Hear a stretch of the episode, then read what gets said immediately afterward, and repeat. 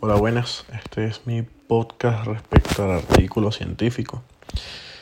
Y bueno, dicha simulación, cuando se realizó en base a la información anatómica y hemodinámica obtenida de un individuo masculino de 30 años, con sus respectivos información respecto a 1,82 metros de altura, 72 kilogramos de peso corporal y un índice de masa de 21,74 kilogramos sobre metros cuadrados.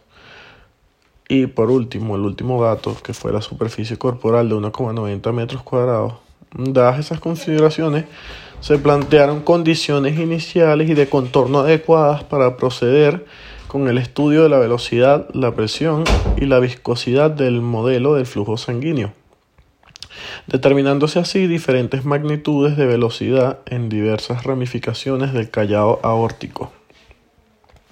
El uso de esta data para la realización de simulaciones numéricas de flujo contribuye a la exactitud de los resultados obtenidos, lo que otorga una mayor confiabilidad a la información y a los análisis que se derivan de dichos modelos computarizados, es decir, de las simulaciones.